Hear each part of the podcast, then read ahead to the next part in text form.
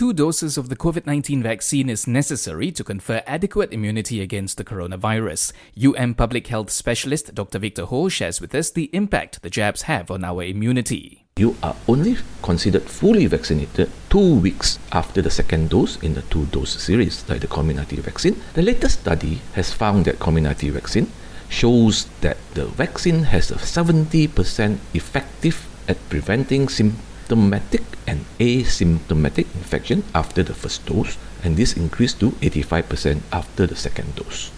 On the waiting period between the first and second dose, Dr. Victor tells us that the time frame depends on which vaccine you receive. There will be a minimum period and a maximum period. For example, the second dose of the Comirnaty should be taken between 21 and 42 days, and the second dose of the Sinovac should be taken between 14 and 28 days. The period for the second dose is based on the best time where the immune system will be able to react to produce a sustained immunity. But what happens if you delay getting your second dose? It is recommended that the second dose be given at the earliest opportunity. The current recommendation is that if you receive your second dose of the COVID 19 vaccine either earlier or later than the recommended period, you do not need to restart the vaccine series again, which means that you do not need to take another dose of the COVID 19 vaccine.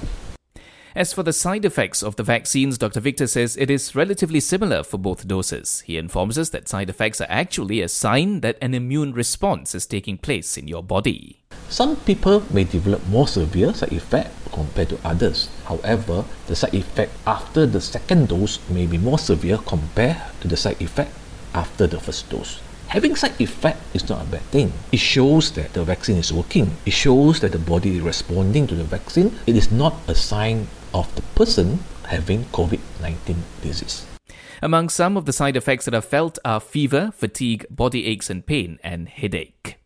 In a related development, Malaysians who have received two doses of the COVID 19 vaccine may be allowed to travel freely between states and districts. The Prime Minister says the latest international research into the vaccine has indicated that those who have been fully vaccinated and are given a certificate could travel anywhere. This is not an incentive, it is something of an, uh, an encouragement. Satu kemudahan yang boleh kita dapati kalau kita sudah suntik. Jangan besok kalau ada yang kata mau pergi ke Pulau Pinang, bercuti ataupun ke Langkawi, tapi tak dibuat suntikan. Tidak ada sijil di digital certificate, maka kamu tak boleh pergi ke sana. Tapi kalau sudah tersedia dan dua kali dos, then you can fly anywhere.